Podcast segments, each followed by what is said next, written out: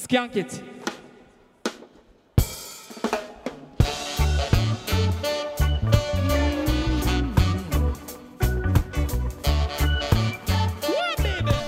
So we should be good to go. Now, um, I am, Awesome. I am finding it very like obviously even though we're doing this is just audio and no one can see. I am quite self-conscious of the camera angle that we're using because it's very Well, I don't know if you noticed, but for the first tw- 20 minutes of us talking there, I was ju- adjusting the camera so it wasn't just my chin. Yeah. I was just eager, eager that it wasn't just my chin you could see. I keep doing that as well, but I'm like the only way I can sit where it doesn't look like I have a serious double chin is far too uncomfortable to hold for this entire conversation. With your hand in the air. I just have to keep remembering that uh, it's just you and me who can see this, and we're attracted to one another anyway. So this isn't going to be off at Yeah. all. So it's fine. We're fine. Aye. and We don't have to worry. Um, this Show is, me that underbeard. this is our second episode in during the lockdown. Uh, yeah. it's been a full two weeks since we last spoke. We're both a little bit scruffier, uh, a little bit more restless, I would say. Um, yeah. But Definitely. hanging in there, would you say? I'd say I'm, I'm doing better. I feel like every day I'm doing a little bit better. Yeah, because you you you adjust more to new life. Yeah. Um, I don't even know what a job is anymore. I've forgotten what it is to do anything that isn't stay indoors or go to work. um, like I've forgotten what it is to have plans that don't involve sitting in front of my computer. You know what I mean? Hmm. Like in terms of like plans with other people, I've forgotten what it's like to to see someone in Yeah. person. Um, so All yeah. of my friends are 2D these days. Yeah, they're all 2D, and you know what? I bloody prefer them that way. Frankly, uh, I didn't realize that I was I was living life wrong the whole time. I Um, prefer my friends without a few extra dimensions. um, but I forgot what I was going to say, so we'll just hold, and then I'll say it right now. um, we've obviously ready. we're we're obviously still you know we're keeping up our uh we're keeping up our movie watching habits, or at least I am. I assume you Yeah. are. Um, I've s- I've, I've watched a couple of movies. yeah, I've still been watching, and I cannot stress this enough. Just a a plethora of bullshit, of completely pointless films that like I no business watching. Uh, we watched Crossroads last week, uh, which is Okay. the 2002 Britney Spears vehicle. um, Britney Okay. Spears, Zoe Saldana, and the redneck girl from Orange is the New Black, who I'm blanking on the name of, uh, go on a road trip together to enter a music competition. Uh, Okay. let me tell you something, Danny. It was a great time, real good time. Oh, I've seen that film. It's a it's got a strange subject matter in it, doesn't it? What is what do you mean? there's a strange element that I rem. Oh, I feel. Um, ah, it's too vague a memory, but I remember there's something in it that I was like, "Whoa!" I was not expecting that. There's no no there's no what it is. there's no strange moments. I mean for a kids movie, it does have quite like a heavy subplot where one of the characters' mums died from cancer. Um and I'm like, oh Maybe that's is, it. this is like really geared towards children and this is very heavy. But you know, at the same time, kudos for them, you know, trying to present kids Yeah. with weighty themes when they're trying to enjoy their Britney Spears movie. Um but yeah, I've been watching like shit like that. We watched Happy Feet. You know the Oh, really? the Penguin movie. Have you seen that? The- The same director as Fury Road. yeah, yeah. Which is why I wanted to watch it because I've seen, you know, I've seen Mad Max, but I um, I wanted to see the other side of the coin. You know what I mean? I wanted to see Big Yeah. Pig in the City, and I wanted to see Happy Feet. So Happy Feet's on Netflix now. So I watched. I love that. I watched Happy Feet. Uh, yeah, I mean, fair play to the guy for making what he fucking wants to make. um, especially, a Yeah. weird, have you seen it? Have you seen Happy Feet? No, I've not seen Happy Feet. Do you know that? th- th- No. Do you know like the plot aside from the fact that they're dancing penguins? No, actually, no. So it's all to do with. I was thinking of the other penguin movie for a second, Surfs Up. Do you remember? yeah, Surfs I Up? love Surfs Up. Absolutely love it. I haven't seen it in a long time, but the whole time we were watching Happy Feet, like, I kept badgering Katie, being like, "We need to fucking watch Surfs Up," because that's like.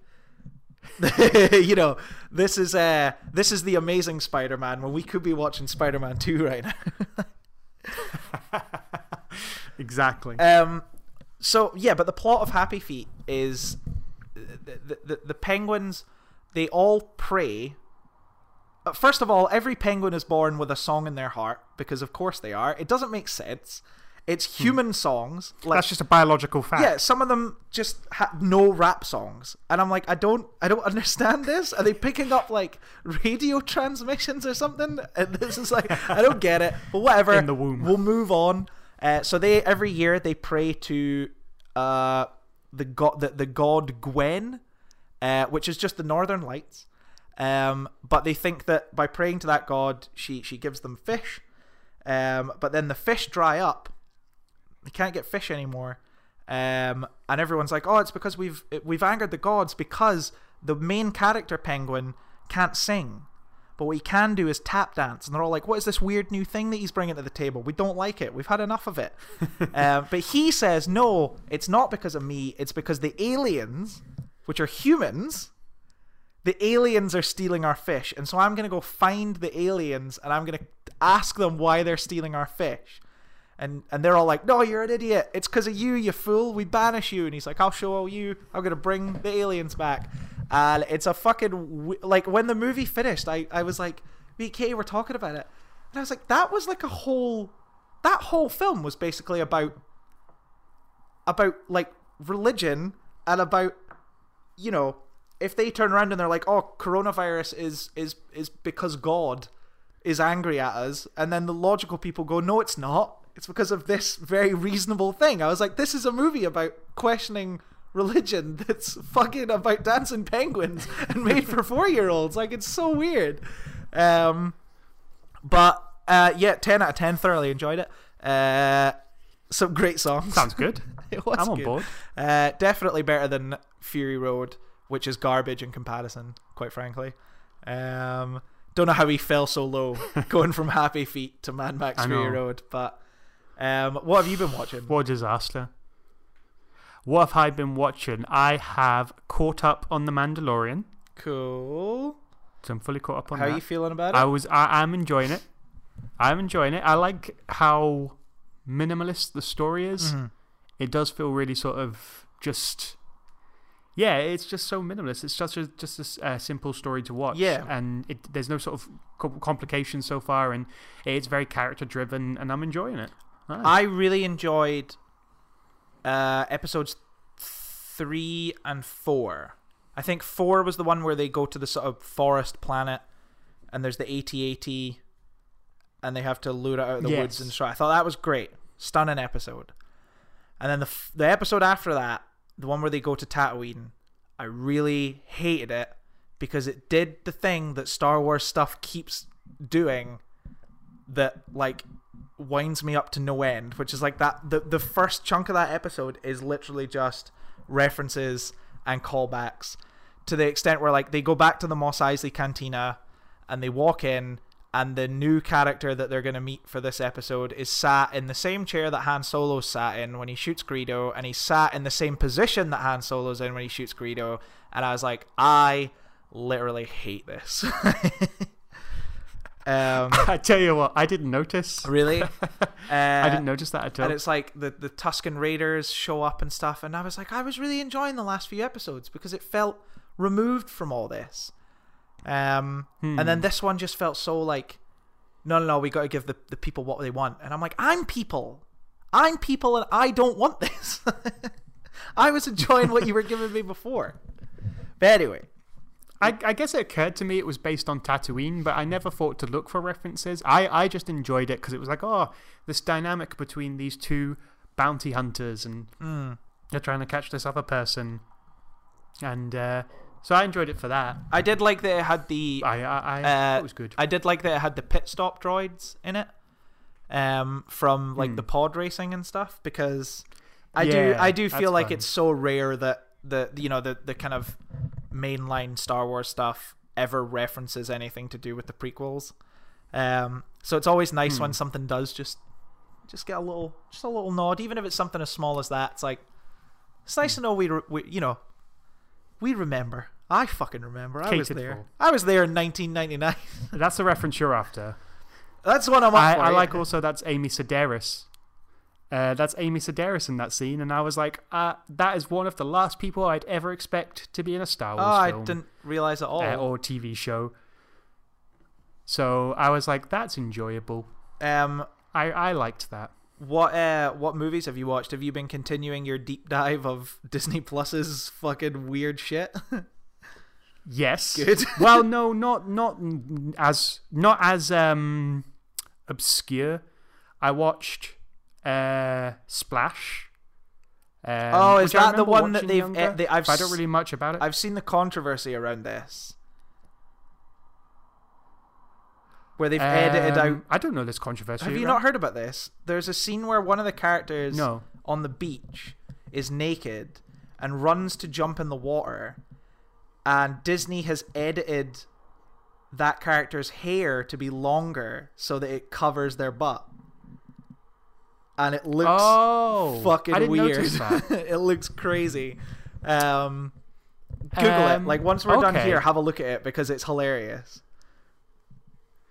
Well, I didn't notice that as much. Um, I just watched the film because I remember seeing it as a kid, but I don't really remember it that well. And actually, it was really, really funny. I was really enjoying it. It's Tom Hanks, Splash is isn't a, uh, yeah, it's Tom Hanks and John Candy, who I always love John Candy in anything he's in. Um, and it was just objectively funny. Just watching the film, and I, I really, really enjoyed it.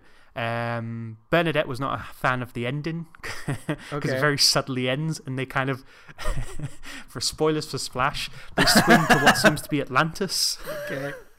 Uh, like the credits start rolling as they're swimming, and then when they finish swimming, halfway through the credits, they're at Atlantis. it's like it's such a weird thing to introduce. and then just end. it, now it would be considered a, a mid-credit scene Yeah. for, the, for the bigger Splash universe, um, which was very very funny. Um, Which you know Tom they're Hanks they're is funny and resurrecting they're resurrecting franchises all the time. We could get a Splash too. Yeah. um. so it is it is funny to um the way it ends, but like it is it's just an objectively funny film. Uh, it has a few reminders. Like see, oh, every time I see John Candy, I was like, "Ah, it's a shame he died because I really like John Candy. Yep. Uh, and then like you're thinking of Tom Hanks and you're thinking, ah, he has the coronavirus right now, doesn't he? That's a really Oh, strange does, world we live in. but he's fine. Surely, I feel like we'd have heard by now. Yeah, if he no he. No, he's absolutely fine. I think he's pretty much recovered, but it is still a reminder. You're like, oh, he that man who's like you know talking on the phone in that scene, he'll one day have the coronavirus. And then there's a, a shot of the uh, the twin towers, and I was like, Hmm. the 20th century did a did a number on this film. really dated that bad boy. um, but actually, it was a it was a, a good film. that's good. That's good. I probably won't watch it because I keep No, I keep fair enough. forgetting that Disney Plus is actually there. Aside from every Saturday when it's time to watch The Um, Mandalorian. I've also watched the Lizzie McGuire film. Did you watch Lizzie McGuire? I as a have younger not. Person? But Katie is really championing us watching the Lizzie McGuire movie. So it's probably going to happen. I at liked some the Lizzie point. McGuire film. It was actually a lot of fun. Um, and I remember watching the show vaguely as a kid, but I didn't really remember much about the show. Yeah. Um, and I was watching the Liz- Lizzie McGuire film. There's a uh, the teacher in it is just objectively funny. She just steals every scene she's in, Okay. and uh, it's a bit fantasy fulfillment and it's a bit you can tell where the plot's going. But I thoroughly enjoyed the Lizzie McGuire film. I, I wholeheartedly recommend. It's I don't good know fun time. Anything about Lizzie McGuire or Well, I watched it as a kid, and I would say there's nothing you really have to know because it's a- basic. It's a just a basic setup of um, a show. Like there's there's like the the big the hook of the show is that there's Lizzie McGuire, Hilary Duff, who walks around and she does she interacts with our characters, and then it'll cut to a little animated version of her who I starts knew saying that her was a thoughts part out of it. loud. I knew there was like the animated part of it. Apart from that, the show is just it's just like a high school family drama. Uh-huh. Uh, not in a dismissive way. That's there's no there's just sort of no sort of um, like bigger tropes than that. Uh, I don't remember this, but apparently one of the friends get quite brutally cut out the film Oh, because they have a they have a friend in the show called Miranda, and she's just not in the film whatsoever. was that? Have you looked into Um, that? Have you done a deep dive on why that happened? No, no. Uh, well, I should have. Bernadette says it was because she the the act- actress got into like legal trouble or something. I should have done a deep dive of that. You should have. Right, next episode I'll tell you why. Next episode, the let's just Lizzie do the Lizzie McGuire movie. I'll watch it again. It was fun. Um, there's a the the teacher also gets to interact with this bodyguard, and that's fun interaction. And the bodyguard's um, fun actor. It's just it's a it's actually surprisingly delightful for a TV movie. I know I think it's probably it did have cinematic um, release, but being like a movie based on a TV show, it's not a huge success rate. So it is very delightfully um, watchable. And Gotta give it props for that. It rises to the top. yeah. That's cool. Yeah, it does. And uh, I watched Atlantis as well. Disney's Atlantis. I love Disney's Atlantis. Yeah, I actually got that on DVD Yeah. for my birthday or Christmas. Um, Oh, did you? yeah. I don't. I again, it's another film that I watched as a kid, but I don't really didn't really remember that much. Um, there's a lot of voices that, as an adult, I'm like, oh, that's that guy, and that's that guy, and that's that person. Uh, it was really enjoyable. Uh, I topped it off by watching a Disney Plus documentary that they have about Finding Atlantis, which features everybody's favorite underwater explorer, James Cameron. of course. Um, and it's fun because they they Taking some time out of that uh, Avatar 2 pre production to teach well, us all funny about the that, Funny ocean. you say that. The, they actually this documentary is um, about a decade old, and when they walk, they the the guy who's like the main guy in the documentary goes onto the set of Avatar to speak to James Cameron. Ah. So like James Cameron's film filming this multi multi billion dollar film like like in a completely green screen room, which is very strange to watch. And then he takes a break to go talk about right. So how are we going to find Atlantis? And you're like, what is your life, James Cameron? what is your bloody life? I don't understand. Um, but it is funny to think that oh, if it weren't for the coronavirus, he'd be in that same room doing the exact same thing. Yeah. as watching these people just walk around with just just in jumpsuits and just walk around vague structures. It's very strange. It's such a it's watching Avatar being filmed. It's just a, a warehouse surreal with just poles that's supposed to be string. Yeah, it's like it's nothing. They've not even got like some set made up. But that's the there's, like, same with when you screen in the watch when you watch behind the scenes of like the, the Star Wars prequels. It's the exact same. It's just like Ewan McGregor walking Um, around a purely green room. Yeah, okay. I, I I guess it's just seeing it there. Maybe seeing it as an older person Yeah. and being like, that is just nothing. Like most of the time when you see like, because I know loads of films these days, the action films, the Marvel films, all of it will use a lot of CGI and green screen and stuff. But usually you see like half a set built or something. Um, this time it was just strange, just watching it, just nothing. It was it's just just nothing's there. Did you hear that? it's Um, outstanding. did you hear that Disney Plus has also apparently cut out the ponytail hair sex scene from Avatar? No. There's reports Disney, coming in about that. simmer down? they really they really are making a lot of we- well i mean not weird moves i guess i get it but they're like editing out butt cracks and editing out ponytail sex and it's like you guys just want to fucking scrap anything that could be conceived as like not family friendly. Yeah. um and it's kind of weird. I'm like It's i'm like I- it's kind of weird because i'm like i'm paying my fucking 549 a month or whatever it is like Hmm. give me that fucking butt crack. Unedited. Uncensored. Give me what i'm paying for disney. It's bullshit. So it means that if i want to watch are paying for a avatar if i want to fucking watch avatar in all its glory which i do all the time obviously uh, you know i gotta still go fucking dust off my dvd i can't even watch the I can't watch it on the convenience of a streaming service. It's ridiculous. Look, Disney Plus. S- S- Scott Morrison, he go, he watches Avatar and he goes straight to the hair sex. I jump That's right to that scene. He's he's pass and go r- right the way up until then. I've got it bookmarked on the DVD. Remember when you could do that? And then once that scene's that once that scene's over, the rest of the film he just turns it off. The rest of the film's just He's a little. The rest of the film's just a little bonus. you know what I mean? Okay, do you want to introduce the show and we'll get into it? Yeah, what's up, people of Peopleton? Welcome to Second Opinion Movie Podcast. I'm your host, Danny Jones, and all the way over there is Scott Morrison. all the way over here. Um, obviously, you know we've been we've been talking a lot about the movies we've been watching while we've been on lockdown. Um, it's a lot of pointless shit. I think we can both admit to. Uh, but today we're Yeah. here to talk about what I consider to be possibly one of the most important movies in the world right now. And I'll explain why. I think it's one of the most important I movies suspect it's because it's the last movie. it's the last movie that we'll ever see that was made like post 2019. Um, the reason I think it's so important, and it's impo- it's important, and it sits with another handful of movies that are also incredibly important right now.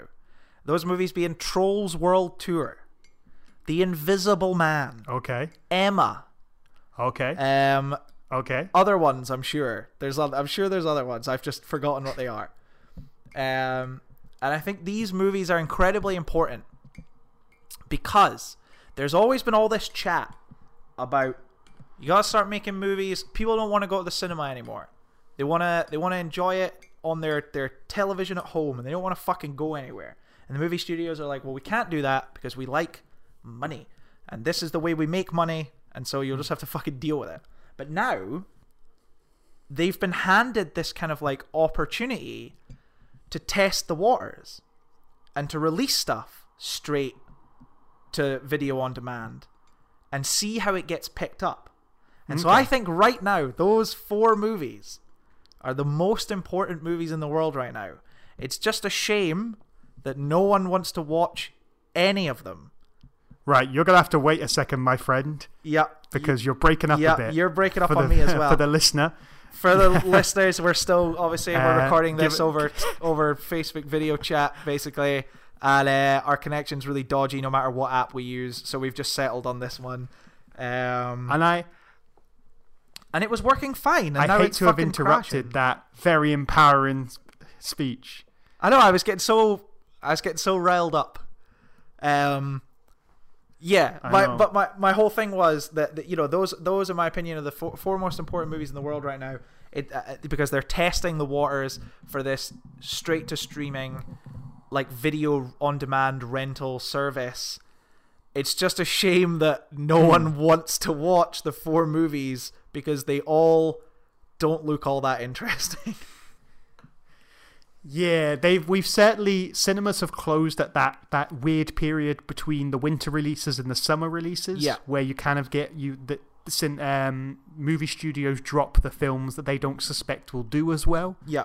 Um, yes, between them. and it's it's a shame because there's still this there's still a big psychological thing with people where like you see that it's on demand and it's 15.99 and people go 15.99 that's absurd. That's ridiculous. I'm not paying that to watch one movie. But then it's like then you have to kind of say to them yeah but when you think about it like if you were going to the cinema and you were taking your you know, significant other and your two kids, that's going to cost more than that. So you're paying a, a significantly amount less to watch it in the comfort of your own home. But there's still that psychological thing where I think paying fifteen ninety nine to rent a movie for two days, people still like they can't get on board with it at all. Hmm.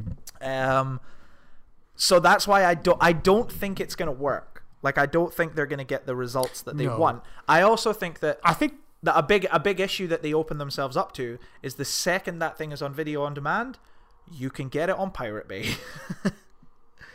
yeah, you know what I mean? It's a lot easier to pirate a film that's on demand. And I don't think that a movie like Bloodshot, which was probably wasn't gonna make money anyway. Anyone who wants to watch that film is just gonna is just gonna find a way to see it for free, rather than paying hmm. f you know sixteen pound to watch it. Um, that being said, we like- watched it. I thought it was on. yeah, but it was on Amazon Prime for like three pound fifty. what Bloodshot? Yeah. Last oh, I, last time I checked, it was like sixteen pound. Oh, well, I paid three pound fifty. Ah. yeah, same. So that's an entirely different thing. Well, three pound fifty is good. Um, Yeah. well, that's what I thought. I thought it was very reasonable. yeah, no, that's Uh, reasonable. Actually, but the Invisible £3.50 Man, is we, the exact. Yeah. me and Katie paid fifteen pound to watch the Invisible Man, and we just split it Maybe down the middle. Bloodshot had been out just enough. Yeah. Maybe, but they were. What was in? The, oh, The Hunt. That was the other film. I knew there was a fifth movie, The Hunt, Hmm. Um, which was the last film I saw in the cinemas before they closed their doors forever, because there will be no more movies anymore. um, but yeah, so we watched Bloodshot, which is championing. Okay. You know, it's at the it's at the forefront of this video on demand service, and you watched it too. Right. Um, what yes. are That's why we're here. Yeah, and this is the first time in a long time where we've watched a film separately. Normally, we sit and watch them together. I mean, have we Uh, ever watched a film separately? Yeah, we've watched a couple. We watched Colossus separately. That's the one that always sticks out in my mind. Okay. There we go. See, a little behind the scenes for the viewer. Fair enough. Um, Yeah. yeah, we both, and I have to say, Danny, there was a there was a there was definitely a a, a, a Danny shaped space next to me that was making me very sad while I was watching this movie. Aye. Because something like this, I But I think was you there need someone with you. Um, yeah, Yeah. you. I, I felt it. Um, Katie was there for the first fifteen minutes, uh, and then decided Hmm. that it absolutely was not for her, and left to go do other things with her day. So uh, it was just on me. I was left to watch it alone. Um, so yeah, Bloodshot. Obviously, an- another reason it's an important film is because we are longtime hardcore fans of the Fast and the Furious franchise. Yeah. Um, and as you know, Um, as you on know, a scale Danny- of 1 to 10, on a scale of 1 to 10, how devastated were Yep. you that the new Fast and Furious film has been delayed for some unknown reason? 12 um, and that That's higher than 10. That That's was- bad. That was why I kind of wanted to talk about this film because I'm worried, Danny, that this might be the closest we get to our Fast and Furious fix for quite a while. Our Vin Diesel fix. Sorry, you cut out a little there. Yeah, Just you repeat keep that last cutting out. You keep, you keep cutting out as well. Um, this is good. Um, I'm worried. I was saying I'm worried that this might be our last chance to get our Vin Diesel fix for quite a while. Ever. Ever Yeah. potentially because they're going to stop making movies forever. Um, but yeah, so like right off the bat, do you want to explain like what Bloodshot's about? Right. So I'm going to explain it as if I, as if I was like, hadn't seen the trailer. I have hadn't seen the the trailer trailer. for this no, film? I've not seen the trailer. Right, I watched the trailer because I remember back when, back in the long distance time when um, cinemas were open. Yeah. I remember seeing Bloodshot on the viewing list, Mm. and I was like, "Oh, I've not heard anything about that. I'll give the trailer a bit of a, a bit of a watch." A bit of a and I'm watching it, and I'm watching it, and it goes deeper and deeper and deeper. I'm- And I'm watching the trailer. I've not made the film, remember? I've not written it or anything, but I'm going, crikey, lads, have we have we let go too much? Because the the plot of this film, the setup is it's your generic revenge film. Vin Diesel, he's in the army. He did something in the army. Then he goes home to his picture perfect wife and his picture perfect life in his in his picture perfect place that he lives. And uh, then the, that thing he did in the army comes back to haunt him, and somebody comes along, kidnaps them both, and kills his wife in front of him, and he vows revenge. But uh oh, what's this? He's been killed. That's going to put a dampener on his revenge. How's he going to go get revenge when he's bloody well dead? Ah, here's how. The Gat guy, the actor, uh, fucking escapes me, even though he's super famous. Um, he, he resurrects Vin Diesel and goes, Now Oh, it's Guy have, you're made up Guy nanobots." resurrects him. Guy Pearce, fucking. Yeah. I was thinking, I, I was picturing Jeremy Irons. I think he looks like Jeremy Irons in this. In this, he does a little obviously. bit, yeah.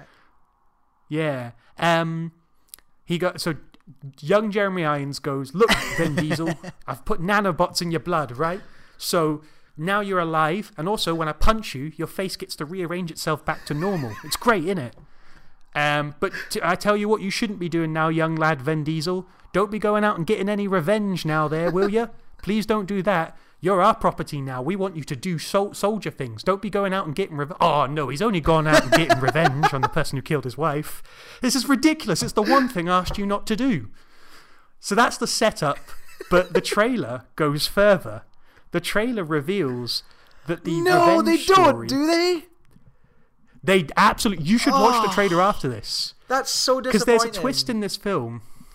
It's a twist. Obviously, spoilers for this film, and um, if you haven't seen anything, the trailer or anything, you should just. It's and if you're interested in this film, you should watch it without knowing any of this because it is Oh, intriguing. the twist. One hundred percent.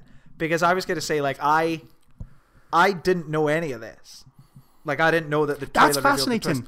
So, I've so watched I, the I'm- trailer I'm, and sa- you've I'm sa- this is a right, fascinating so- way to have watched it. So I start the movie, and me and Katie watch the first like 15 minutes, and I'm like, this is basically just like this is just going to be like RoboCop or something like that. You know what I mean? Where Hmm.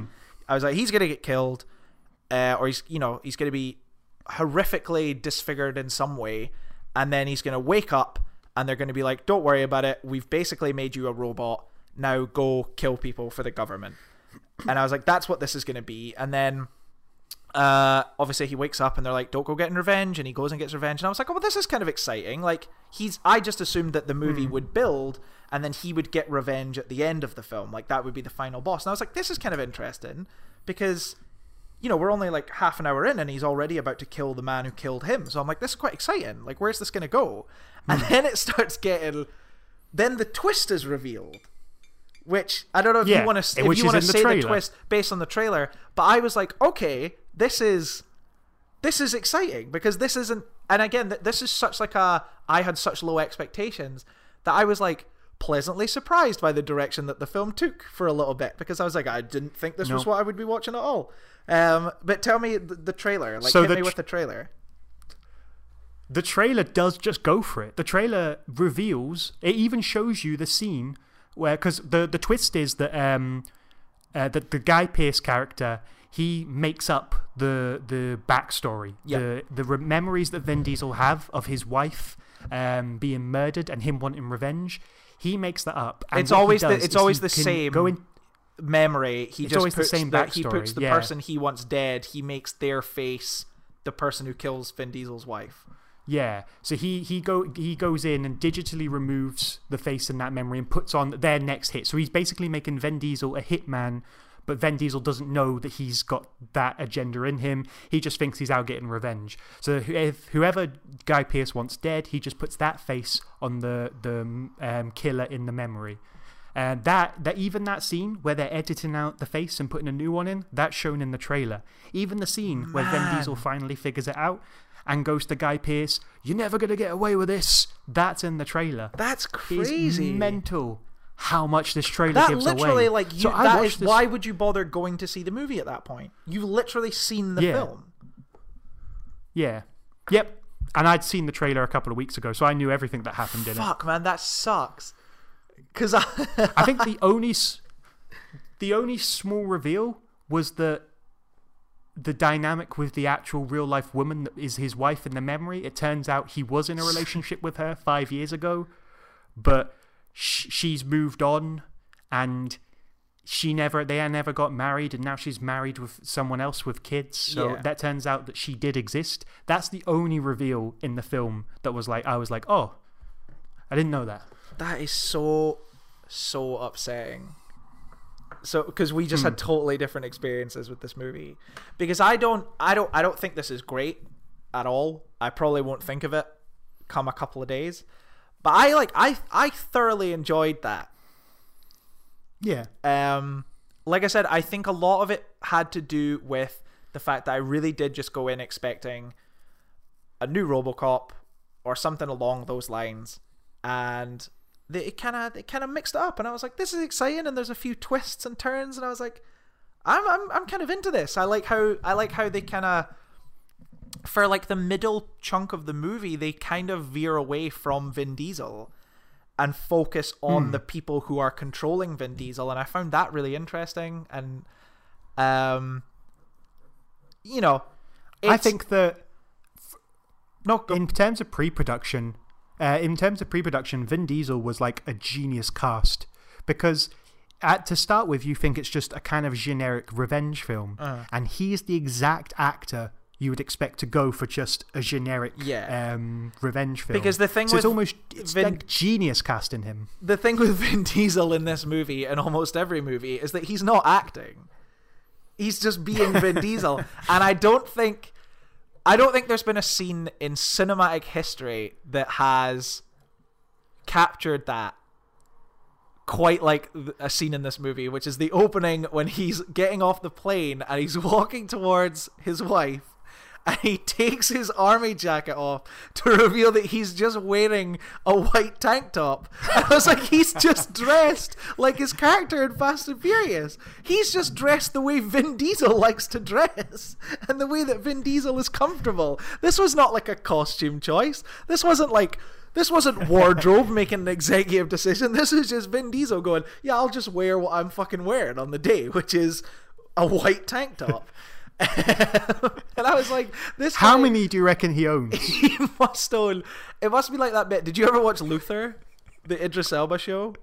I, I, I did watch it, but I don't. I don't There- remember there's specific. there's like a scene where the, the the guy who's hunting down Luther um like goes to Luther's apartment and he opens up this wardrobe and all that's in the wardrobe is just the same three piece suit like hung up on like a bunch of coat hooks and he's like I fucking love this guy like that's what I imagine Vin Diesel's wardrobe is I was about it's say, just blue a- jeans That's actually on one coat is on one coat hanger is blue jeans, on one coat hanger is a tank top, and on one coat hanger is a Corona.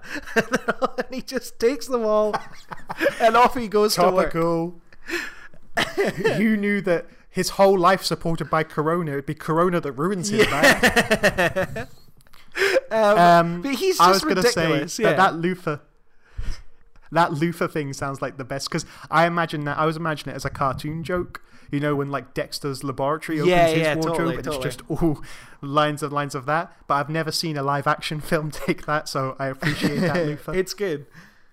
Um, but yeah, he, he's not an actor. He's just Vin Diesel. he's just a sort of he's just a brutish man who they can get to play a muscle boy. um, Yeah. but I love him. I love him because, and I think this has always been our uh, our enjoyment of Fast and the Furious stems. I think a lot of it stems from that he's the only one that doesn't seem to be in on the joke of Fast and Furious. yeah, You know what I mean? um, it's know, fascinating. I think every I think everybody else seems to see it for what it is, which is like really fun but kind of schlocky and over the top action movies. But I think what he sees is the he sees the like I don't got friends, I got family. Like that's the bit he takes very seriously. You know what I mean? Um, I just live my my uh, I just live my life a quarter mile of a time. I love that though. I love that he gives that layer of authenticity to Fast and Furious.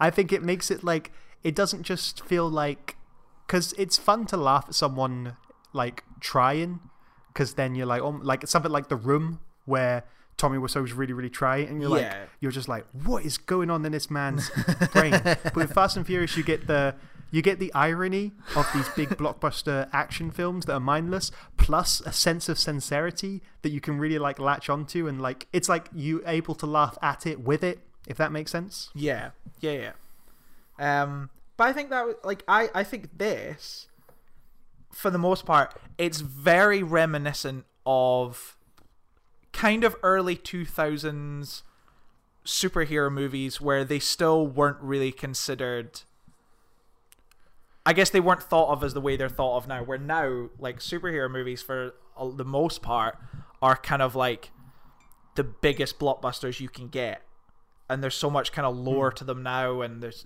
connections to other movies, and people fucking live and die by these movies now. Um, and I think this almost kind of harkened back to a time where that wasn't the case and they would just you know cast hmm. Tom Jane as the Punisher and fucking make a dumb Punisher movie and like just fart it out as quick as we can, or like you know Daredevil and things like that, where they weren't taken as seriously. They were still seen as sort of like dumb things for for for children, I guess, and so people didn't really take them all that seriously. And it kind of harkened back to that a little bit, where it's just this very paper thin, uh, kind of character development um, because he isn't a character. As I said, he's just he is Vin Diesel. Um, but yeah, th- just that kind of schlocky, like, not great CGI, just kind of thrown together a couple action sequences here and there, and then bosh, you're out in an hour and a half. You know what I mean? Hmm. Uh, yeah, I get what you mean. The only the only shame of this film is it has this real opportunity to be like the cabin of the woods of action films. Yeah. Because it could really, it, it does it somewhat, but it feels like it does it very passively, playing on like tropes. Like, because when you start That's right, because film, one of the characters the is like of... writing his backstory and stuff, isn't he? Yeah. Yeah. Yeah. Yeah. yeah. Um, so you get like, you get this idea of like, Vin Diesel has this perfect life with this perfect woman, and they're all just perfect, and they've got this perfect scene, and everything's the best and you're like, that seems very generic cliche of like an action film. It's like, mm. oh, I can't wait for this woman to be fridged because everything's going so perfectly. Um, but then they acknowledge that as part of the design. This is a generic revenge film. So, um, of course, they've added that bit in because that's what every generic revenge film has. So, you've got this idea of you could make it the cabin of woods of revenge films, of being like self referential and able to play on those tropes. Um, but there's just not quite enough talented people around yeah. this to make it work. I also think this film. I also think it's still not to sound like holier than thou, but like I think this film is still geared. It's geared to a, a more kind of immature market that enjoys things like Transformers and Fast and Furious, and I don't think. I thought I thought the bit that encapsulated the most is there's like a lot of dick jokes in this movie, and a lot of jokes about there is a, lot, lot, of jokes yeah. about dick length and things like that. And I was like, this is really fucking. This is some Michael Bay like petulant child shit. You know what I mean? Um, hmm. and so I almost can't imagine a film that is going for that kind of tone would then do anything remotely interesting with that yeah, concept. I wasn't I wouldn't say that I was expecting it to go down that route, but it is just like oh man, if some if you'd given this script to somebody who like was a bit more. I don't want to say intelligent. That sounds dismissive. No, that wasn't what I was trying to say. Yeah, that wasn't what I was trying to get at. Uh, yeah.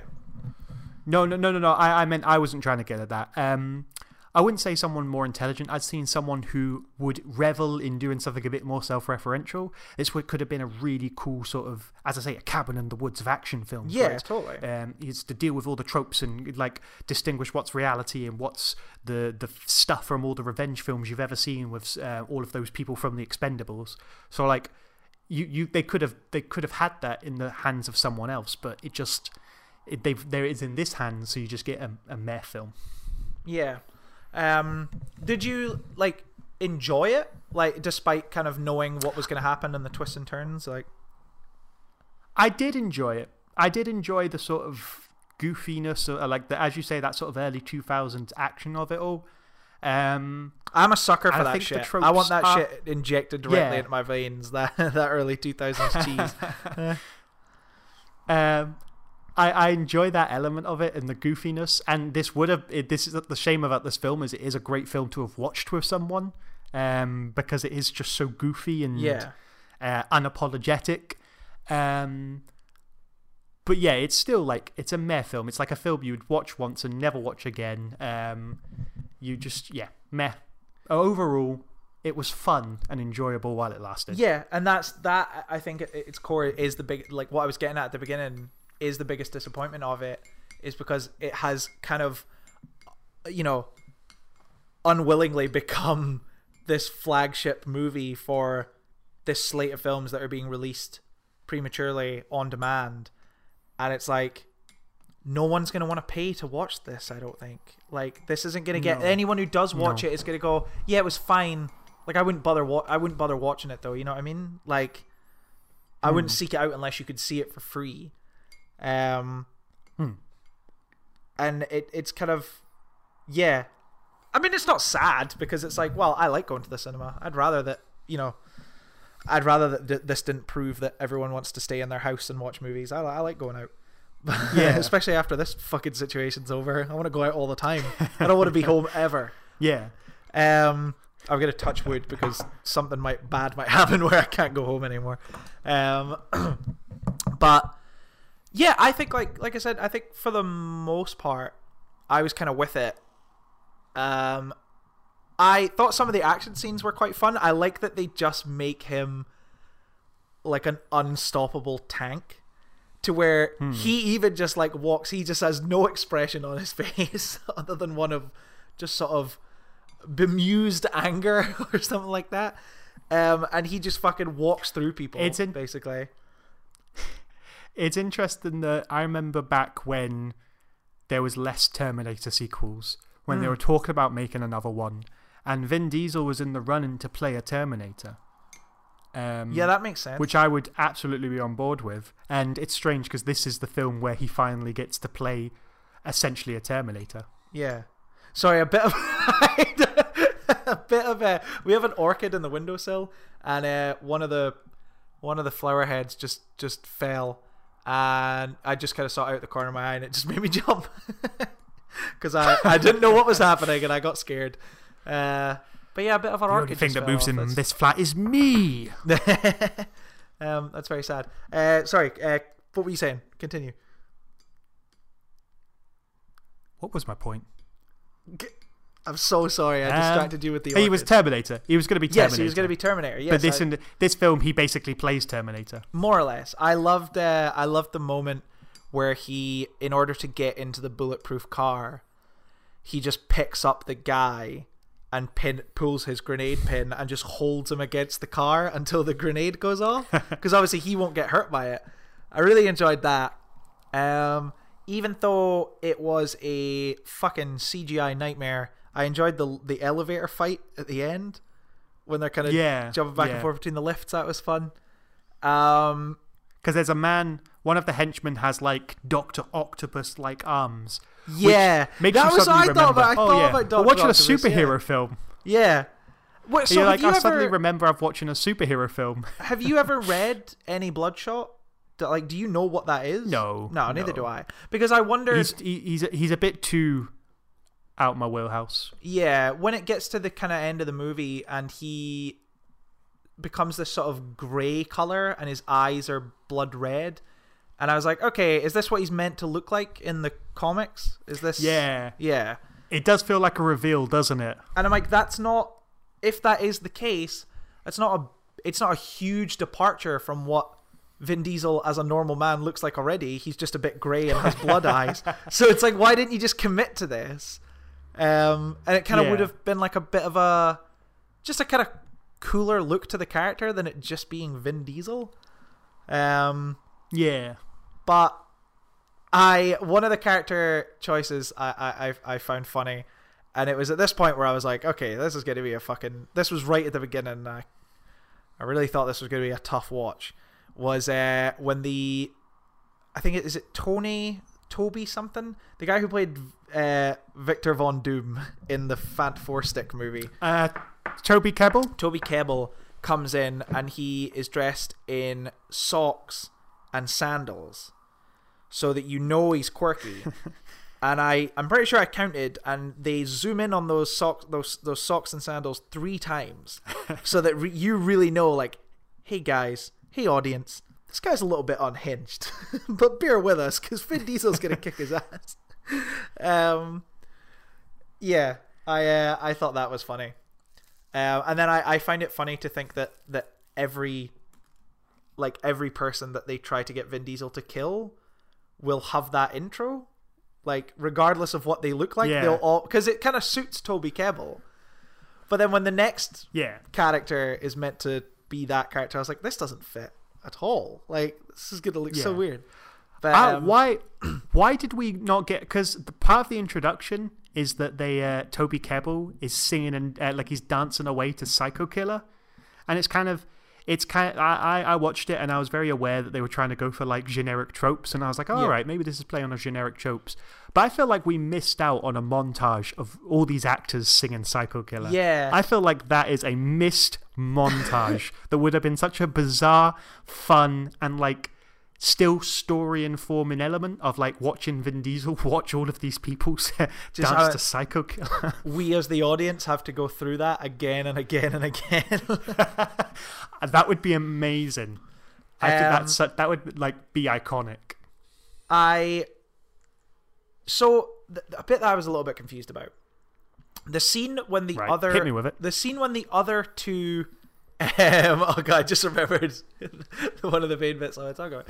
Um, the scene when uh, they are the the two other kind of genetically engineered, I guess, characters. Yeah. When they are chasing after Vin Diesel in the scene when they're riding on the motorbikes. Was that still Okay. meant to, was that still meant to be London? Ooh, I don't know. I don't remember. I think it is because the reason I think it is because it looks nothing like London. But I, I didn't see like a change or anything. But I was like, well, it doesn't make sense that there would be a change because all he does is goes to see his wife, and then she's like, oh, I'm actually like we broke up five years ago, saws. And then he starts getting chased, and I was like, well, this must still just be London. There can't have been that he can't have come back to the U.S. But then also, then but then I'm confused because when the guys get sent out to hunt down Vin Diesel, they just get in a van and they're like, "Oh, we're finally going to be able to use all these all these toys and it's all the guns and stuff."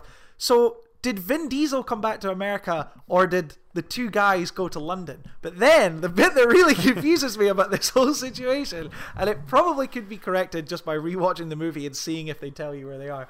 But the bit that really confused me is I think a guy in a van or a guy in a truck crashes into Vin Diesel, and the driver gets out of the truck and shows concern for Vin Diesel, but he, they've ADR'd in his dialogue. Like you never see him talk. Yeah. It's clearly ADR'd in, and he's like, I tried. What's like. Uh, uh, uh, sweep your chimney, sir. He's like, he's like, oh, terribly sorry for hitting you there, my boy. Like, I hope you're okay. Like this ridiculous British accent, and I was like, Did you play him, so- Scott? Were you that extra? I did the ADR. I was like, I'm so confused as to where we're supposed to be right now because it doesn't look like London, but he's. But then it doesn't make sense that Vin Diesel could have got back to America. I was so confused because then, oh, then can they just get places really quickly? Because then in the next scene, the girl who has the robot lungs, she fucking is in a. She goes to London to capture a Coach from uh, from fucking New Girl, and so it's like, how are they getting to these places so quickly? I don't know. I feel like I've went off on a tangent. This is not the kind of. I not must admit, I was not invested enough to be tracking locations on this So- film. I was so confused. So there's my You're gonna have to watch it again with a globe. I literally am just gonna have to watch it again. There, that's my that's my main thoughts on Bloodshot. Is where are they and what's happening? Okay, so um, this film does. You you mentioned ADR there, um, and this film does feel like it's been battered around in production and pre-production. I was mostly thinking of pre-production though because I feel like maybe somewhere at the start of this film there was a more sort of well-rounded script Mm-hmm. that was more intended to be something a bit more intellectual. Um, um, or not necessarily intellectual, but something There's that word more again. aware of itself. I know. I'm being yeah. Uh, I feel like I'm being elitist by saying that, but I mean no, not at all. of, I um, get, there's there's definitely there's a distinction between yeah something a bit more high caliber and something Considered. Like this. Yeah. Yeah, this is this is and this is not to belittle this because I like it as what it is. Popcorn. if you could buy popcorn. I love shit like Um, this. I fucking I told you I watched watch it. I watched a Britney Um, Spears movie this week. Like I'm all about this shit. But I think there was an original script that was a bit more considered. And I feel like where it's been butchered is, um, and I'm going to compare it to Wonder Woman, if you allow me for a second. oh, I would Uh, love to do allow you. Remember. Yeah, because I always think the big problem with Wonder Woman Yeah. uh, and it's the problem everybody knows. Um, Yeah. But just in case you're not aware, halfway uh, the film is supposed to be about Wonder Woman coming to realize that war isn't like an interventionist act or anything. It's not evil versus good. There's a lot more nuance. There's a lot more layers. It's just humans fucking up and humans being humans. Mm-hmm. That's what war is. That's what the film's trying to get across as a message. But then at the end, it turns out a big bad guy did it, and evil versus good is the whole point. And don't, don't even worry about all of that nuance we created before. It's why I've never given Wonder Woman as much credit as everyone else does. It's an alright film, but at the end, I, I always say like, yeah, it's great, and then just turn it off before that last kind of twenty minutes starts, and you've you've had a rip roaring time. Um, yeah. Um, this film has very similar idea where it seems to be about Vin Diesel's character has to overcome his revenge lust because there's a moment where Guy Pearce explain like when he when Vin Diesel finally figure out what's going on and he confronts Guy Pearce and Guy Pearce is like I made this program but the revenge the revenge lust that's you you ha- um, have that you're the one who keeps wanting revenge and that's why this keeps working and so it's building that up but then the film ends with Vin Diesel's like, "I'm gonna get you, Guy Pearce. I'm go- you're never you're never gonna get away with this." And then yeah, he goes and does the exact same thing he's been doing to all the Psycho Killer Yeah. people, just to Guy Pearce. And it does feel like that that has been butchered somewhere. That in perhaps in the original script, he was supposed to come to realize that he shouldn't chase after Guy Pearce, that he should hmm. let it go, and he would be an ultimately happy person, and he'd be a better person. But no, they kind of they they have that's in the film. The, the setup of him revenge not being great is in there. They hmm. just no payoff. Yeah, It's a weird sort of because yeah, that you can't you has. can't not have I guess for what this film is now. You can't not have the payoff of him killing Guy Pearce. Almost, you know what I mean? yeah. But it's weird that they would still leave the setup in. Yeah. So I wonder if there's like maybe there's even an audience tested uh, original screening. Like maybe there's an alternative ending where he decides, even as something as simple as he chases after Guy Pearce and at the last second goes, "No, I just need to leave it. It's not worth it." Um, you'd think that would be in there somewhere, but then there was an audience test that goes, "Nah, fucking kill the cunt! Come on, get blow him up with a hand on." grenade. yeah. I've never liked that guy Pearce. He ruined Iron Man three. Is it He is it a little Iron bit um is it a little bit appropriate that Guy Pearce is in this movie, given that it's about uh someone who keeps forgetting that he's already had revenge? Yeah.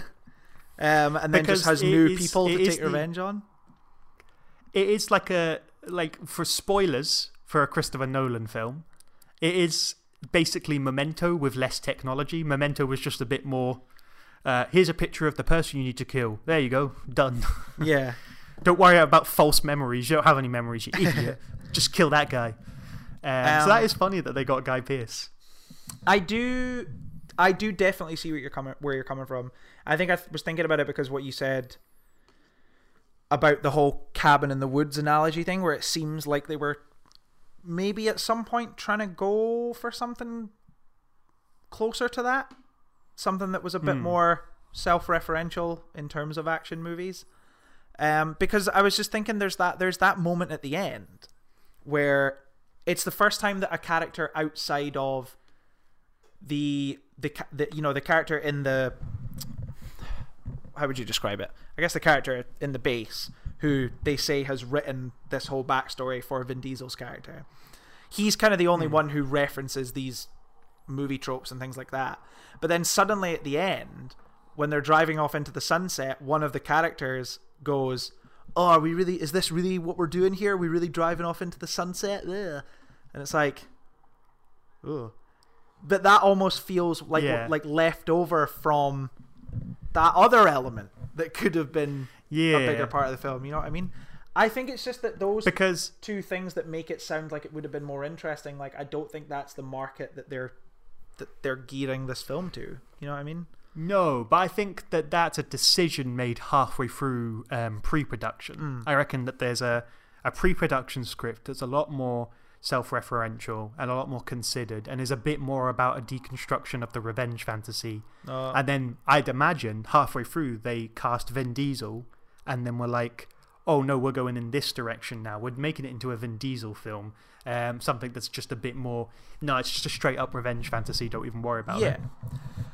But it's weird because it's weird that they didn't take more of a risk because it it doesn't seem like they had much faith in it to begin with, given what you're saying about that trailer, which literally just sells the entire movie to you so you Hmm. know exactly what you're getting.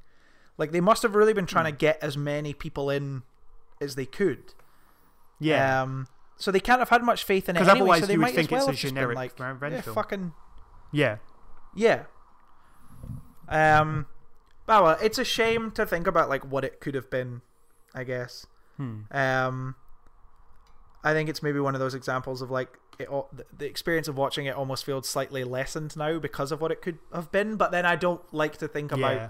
I don't like to judge movies based on what they could have been. I like to try and judge them on what they are, and what no, it is. but it, it makes you think. It makes you think that there was a screenplay writer somewhere who he wrote this or she he had a uh, good wrote this, like, idea for incredible Bloodshot. script that they yeah, yeah that they loved and that they thought oh this is gonna really like um, throw the whole genre up on its head. Do you remember the genre? No, it's on its head. It's on its head. It's, it's just mental. Uh, and they sort and they went to the cinema. I can't wait for someone to flip it were, back. like gutted. Yeah. Years from now, They- they we'll call it just- a screenplay was- post-ironic. um, a screenplayer, if he did manage to get to the cinema, I imagine if it's his script, he was the one of the first to see it. Um, but they would be like just so gutted of the film that ended Yeah. up happening. I know. Because I feel like there was an original draft that was perhaps just a just a little more interesting. Yeah. Nah, it, it is a shame, but I think for a a sort of dumb comic book action movie uh, that is filling the gap between Fast and Furious movies, it was entertaining. Hmm. Yeah, it works. It works for what it is, and I, I do. It would. Um, I'd love to have been in your shoes and not seen the trailer. Yeah, that and, definitely watch made it more. twists. That definitely made it more fun. Like that kept me more hooked It made for the second half of the movie than I think I would have been if of- I'd known what was happening. Yeah, it it does make the the opening quite slow because you know where it's going. Mhm. Um, well, like you you kind of I mean that's that's a weird interpretation because you thought you knew where it was going, Yeah. And that might have made it a bit slow for you. Uh, because you're like, right, I see what this is. This is going to be like a RoboCop, but with Vin Diesel.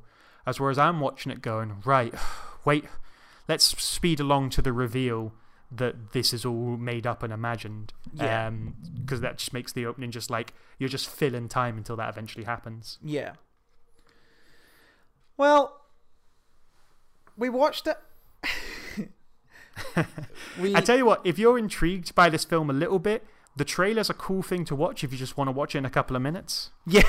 If you're like, hmm, I might, Yeah, I you might could- consider watching that film, but I've only got a couple of minutes to watch it. you can only you can rate it on Letterboxd Trailer. based on the trailer. Hundred percent. You could tell people you've seen it. I've Yeah. seen it. I've not seen it, seen it. I'm not an idiot, but I've seen it.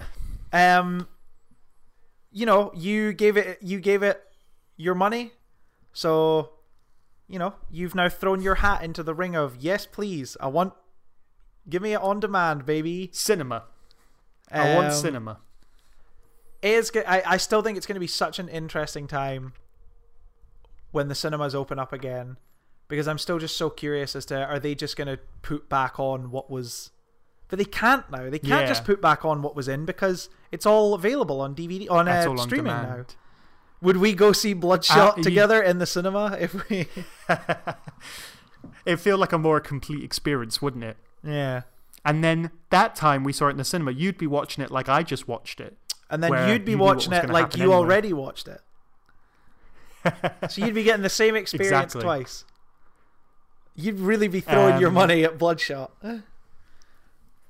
Do you, do you think that, like, I was thinking about it the other day that, like, the first film, the first proper big blocks, blockbuster film that comes out once the cinemas reopen it's gonna make Oh, fucking, it's gonna fucking- money, isn't it? absolute gangbusters because everyone people are just going to want to go to the cinema again like people are just going to want to Yeah. people are just going to want to do anything that involves you being in spaces with lots of people i think which inherently Hmm. goes against everything i stand for but i'm like i can't wait to stand in the middle of a fucking busy bar and just be around people like just be around other people and not feel scared to go near anyone. I bumped into a friend. I bumped into Michael Kelly, friend of the fucking podcast, in the park today. He was out on a run, and we had to walk like six feet apart from each other. You didn't want to get too close in case, God forbid, the fucking police saw you and were like, "Are you two from the same household?" um, you know what I mean? It's covering. it's it's horrible and I, and I think cinemas is going to be a big thing is like I think people are just going to want to go experience movies with a crowd and with that kind of energy again and then I'm sure very hmm. quickly I'll remember why I actually fucking hate it All the plebs come back. because all it takes is that one person who just doesn't care about the rules and just going to talk all the way through it loudly and be on their phone and it's ruined and I'll want to just fucking yeah, I want to go back to my house again and pay fifteen ninety nine to watch The Invisible Man. You know that person's currently going uh, the opposite direction of a one-way supermarket. You know that's what they're doing Oh, right now. one hundred percent. They are. There no way they're staying outside of the little two feet barrier box things that people have made. No fucking way. Yeah, And you guarantee they're probably going straight to the door. you guarantee they're the people sunbathing over the Easter weekend. Hundred percent. Yeah. Oh, it is uh, fucking annoyingly nice, isn't it? The weather. Oh, it's so irritating. It's like a fucking corsets like this. It's just making it harder. Yeah. Because especially we don't like, and you're the same. Like we don't have gardens. This would be great if we if I had a garden and I could just I would just go sit in my garden for hours. But you can't fucking like my mum sent me a photo the other day. They were out in the garden. They her and my sister had a barbecue, and I'm like, this is bullshit. the most we can do is open the windows really wide, but the sun doesn't even hit. Uh, the, the living room side of our building, the sun hits it like first thing in the morning. So for the bulk of the day, you're not getting it. We're not gonna sit and Oh no, when in I open my windows. when I open my windows, it just gets cold. Doesn't Yeah. get nice and sunny, it gets cold. it just gets cold. It's just all the more depressing. But um, it's it's amazing to me. Someone that I know posted on Facebook the other day that their neighbors were having a full on barbecue in their garden, and they had like a bunch of friends over and stuff, and they could overhear the conversations they were having, and they were like, "I don't even believe in coronavirus." Uh, and things like, I mean, you've got to, you've got to socialize. You know what I mean? You've still got to socialize. Um, they apparently called the police, and that party got broken up. Um, but I have been using. I mean, you've got to socialize um, quite a lot since I heard that because anything that uh, anything at work or in the flat, you know, that we like are not supposed to do or anything, I'm just like, I, I mean, you've got to socialize. You know what I mean? Go out and like stand next to the bins for a bit too long. You're like, I mean, you've got to got to socialize. um, yeah, but it's mental to me that people still. But we all know it's 5G. it's mental to me that people can't still can't get it into their thick fucking skulls that this is a real thing that we are all dealing with, and if we just fucking did what Hmm. we're told, it would be done a lot quicker. Uh, but you've got to socialize, Danny. You know, you've I mean? got to socialize. You've got to say you can't give You've up. got on to record podcasts. We're doing it at arm's length. We're acro- we're, We're ac- on opposite ends of the city. Yeah. uh, we're like a four. We're like a four. We're like a we're like a fourteen pound Uber ride away from one another That's quite an Uber ride. at peak times. At peak times. Well, that's not too bad at peak times. Hmm. It's not great though, is it? No, it's not great. Nobody wants to pay £14 just to get from one place to the other. the other, the one place to the other. Um, I think that that'll about do it, eh? Yeah. For another sort of clunkily put together episode where we're not in the same room and we kind of talk over each other a lot. And we start sentences and then stop sentences, and it's a whole big thing. And sometimes the camera cuts out and the sound cuts out, but we're hopefully making it work. Hopefully, this is mildly Yeah. entertaining. You can listen to this That is while the you're big fucking playing video games. Like, you know what I mean? Just, just enjoy it. the big it. difference between like uh, just podcasting in the same room and not is it's harder to indicate to someone that you're about to talk or that you've got a point. Yeah, yeah, something. way it's harder. just so much harder. Way harder. Yeah. Try even doing it. We have um, we've had to move our D and D uh, to online, and we recently were doing it where nobody had their camera on, so it was just it was just the sound. That made it even fucking harder because you just didn't know Crikey. if you jumped in and tried to say something, if someone else was going to jump in and try to say something at the exact same time, and you couldn't indicate to people that you wanted to talk and you know things like that. Um, and it was it was it was tough. Was stressful. You need Hmm. that face to face interaction, hundred percent. Yeah. But you know, we're figuring it out. We're all figuring it out one day at a time.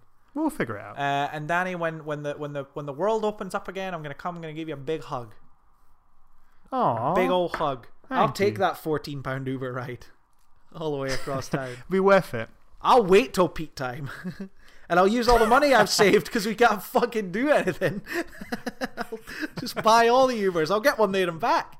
I don't give a fuck. Exactly. I'm gonna be a big spender when we get out of this.